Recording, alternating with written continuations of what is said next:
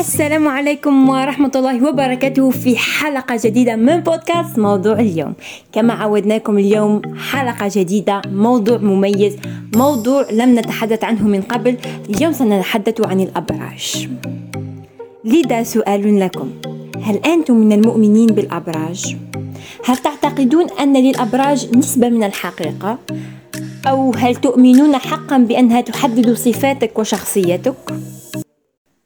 أثبتت الدراسات في 2012 أن 58% من سكان أمريكا التي تتراوح أعمارهم بين 18 و 24 سنة عندهم اعتقاد قوي أن الأبراج حقيقة ولها علاقة وثيقة بالعلم. ويقال أن 90% من سكان العالم يعرفون على الأقل اسم برجهم. لذا أريد اليوم أن أتحدث ما هي الأبراج. لماذا هناك فئة تؤمن بالأبراج ولماذا لا يجب أن نؤمن بالأبراج؟ فالأبراج عبارة عن مواقع فلكية لها أسماء معينة. يمكن تصنيف أوقات معينة من السنة بالبرج الذي يظهر في ذلك الوقت ويتميز كل برج بصفات معينة أي أنها تربط بين أماكن النجوم وحياة الإنسان وهذا بالنسبة لي شيء غير معقول بتاتا. حيث أن الأبراج تدخل أيضا في التنبؤ بالمستقبل والتكهن بما سيحدث من أحداث من خلال النظر إلى الكواكب والنجوم ورصد حركتها ومنازلها المقسمة على مدار السنة. ويقول الكثير من المؤمنين بها أن لها أثر على حياة الفرد وحتى على صفاته.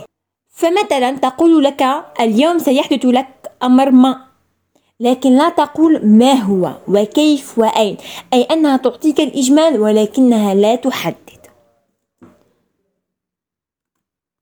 وقد وصلت بالكثير من الناس من شدة اقتناعهم بالأبراج وإيمانهم بها أن أنهم أصبحوا يفحصون حظهم لليوم قبل القيام بأي شيء أي أنهم فور استيقاظهم صباحا وقبل فعل أي شيء يقومون بفحص حظهم لليوم.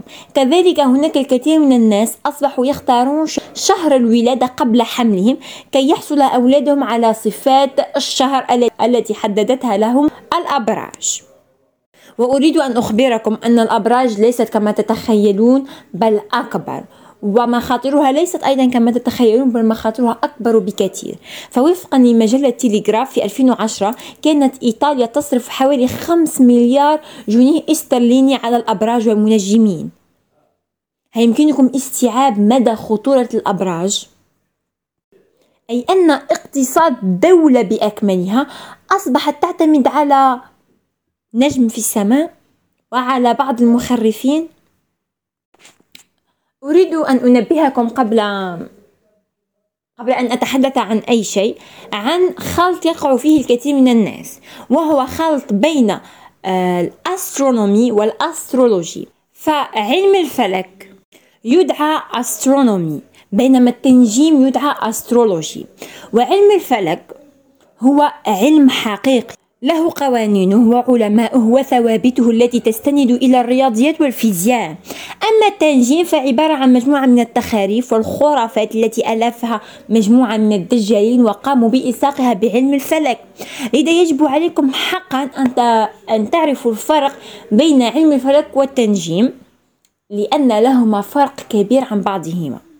ما يجب عليك معرفته أيضا أن الأبراج ليست وليدة اللحظة كما تعتقد بل كانت منذ آلاف السنين من بابل حيث قاموا بتقسيم دائرة الأبراج إلى 12 قسم في مخطوطات قديمة جدا وجدت في بابل واختلطت الأبراج الفلكية فيما بعد بالتاريخ. فبهذا تم ربط بين صفات الأشخاص بتاريخ ولادتهم وأيضا بين الأبراج وفلسفة الإغريق وهذا شيء لا يعرفه الكثير منا. حيث أن الإغريق ترى أن للكون أربعة عناصر الماء الهواء التراب والنار. وهذا وهذه الرموز نراها كثيرا اليوم مرتبطة بالأبراج. فبسبب كثرة إيمان الكثير من الناس بالأبراج لا تستطيع حتى مناقشتهم بسبب كونهم متعصبين لأفكارهم. وقد وصل الأمر ببعض الشعوب بعبادة النجوم لاعتقادهم أنها تؤثر على ما هو أسفل أي أنها تؤثر علينا نحن. وقد ألصق الكثير منهم آه، بعض الأسماء المقدسة على النجوم. قد تقول لي الآن أنني لا أعبدهم ولم أعطهم أي صفات قدسية. لكني أريد أن أقول لك إن كنت تؤمن بما يقولون وتؤمن بالصفات التي وضعوها لك يعني أنك تصدقهم. لذا سؤال لك الآن هل شعرت يوما أنك سعيد بصفة أعطاك إياها برجك أو تعيس بصفة أعطاك إياها برجك؟ هل شعرت أنك سعيد عندما رأيت حظك لليوم؟ أو شعرت أنك تعيس عندما رأيت حظك؟ فقط كن صادقا مع نفسك وحدد إن كنت مؤمن أم لا على الأقل كن صادقا مع نفسك فقط لا أريد في الحقيقة أنا لا أريد الدخول في الدين فالدين واضح وهذه الأشياء وهذه الأشياء حرام. لكن أريد أن أقول لك أن الله تعالى وضع لنا النجوم لنهتدي بها ونعرف الاتجاهات شمال جنوب شرق غرب. فهذه هي عمل النجوم لم تضع لكي نعبدها لم تضع لكي نجد صفاتنا بها. قد تقول لي الآن أنني لا أؤمن بهم ولا أصدقهم وليست لي أي علاقة بهم ولكن أصدق صفاتهم.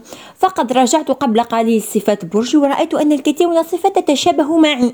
انظر أنت إنسان ولديك أكبر معجزة في التاريخ وهي موجودة في رأسك. عقلك معجزة. إلى يومنا هذا هناك الكثير من الأسرار حوله والتي لم يستطع الكثير من الدكاترة والعلماء اكتشاف كل أسراره. لذا يمكنك التمييز بسهولة أن صفات الأخلاق تكتسب من خلال الوسط الذي يترعرع فيه الإنسان أي من خلال التربية التعليم الاختلاط القراءة التجارب والكثير من الأشياء الأخرى التي نفعلها ونحن نكبر. فصفاتك ملك لك أنت وحدك.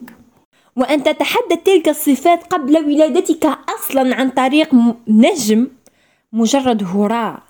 وللأسف الكبير الكثير من الناس يصدقون هذا الهراء. فأساسا لو كانت شخصيات الإنسان تتحدث بالشهر الذي ولدوا فيها لكان الناس اليوم مقسمين ل 12 قسم. كل قسم يضم ملايين الناس التي لديهم نفس الصفات دون اختلاف. وهذا أساسا معارض مع الطبيعة البشرية. ولو كانت الأبراج صحيحة لما وجد علم الاجتماع أساسا. فما عمل علم الاجتماع إن كانت الأبراج قد حلت لنا جميع مشاكل مشاكل البشرية ووجدت كل الصفات التي يمكن أن تكون في بشري ما. كذلك اعرفوا أن من ابتكر وكتب الأبراج ليسوا أشخاص مثلنا بل لهم خبرة معينة في التواصل مع الناس وقراءة أفكارهم. فهم يعرفون مدى قابلية المتلقي للتصديق لذا ستجد الكثير من العبارات التي ستجعلك تحتار وتشك وتقول هل يمكن أن تكون هذه المعلومة حقيقة؟ هل يمكن أن يكون أن تكون الأبراج علم حقيقي؟ وهذا ما يلعب فيه عقول الناس يعني استعمال الصفات والكلمات المفتاحية هي ما تجعل الناس مؤمنين بها فقد تتساءل لماذا نؤمن رغم كل هذا بالأبراج انظر فكرة المستقبل تخيفنا كثيرا. وفكرة الغموض الموجود في المستقبل يخيفنا أكثر من أي شيء.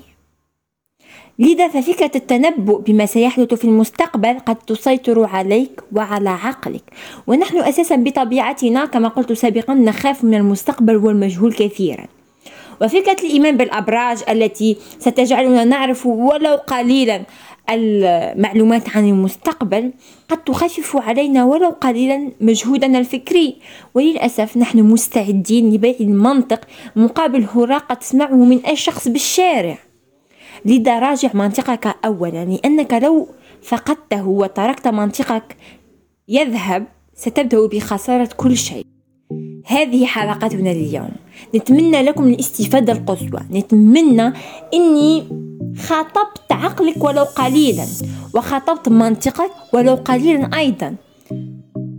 فكل ما أريد إيصاله لك عبر هذه الحلقة أن الأبراج ليست حقيقية. حتى لو كان الدين قد حرم لنا الأبراج فمنطقك أيضا لا يتوافق مع الأبراج. كانت هذه حلقتنا ونلتقي في حلقة جديدة إن شاء الله.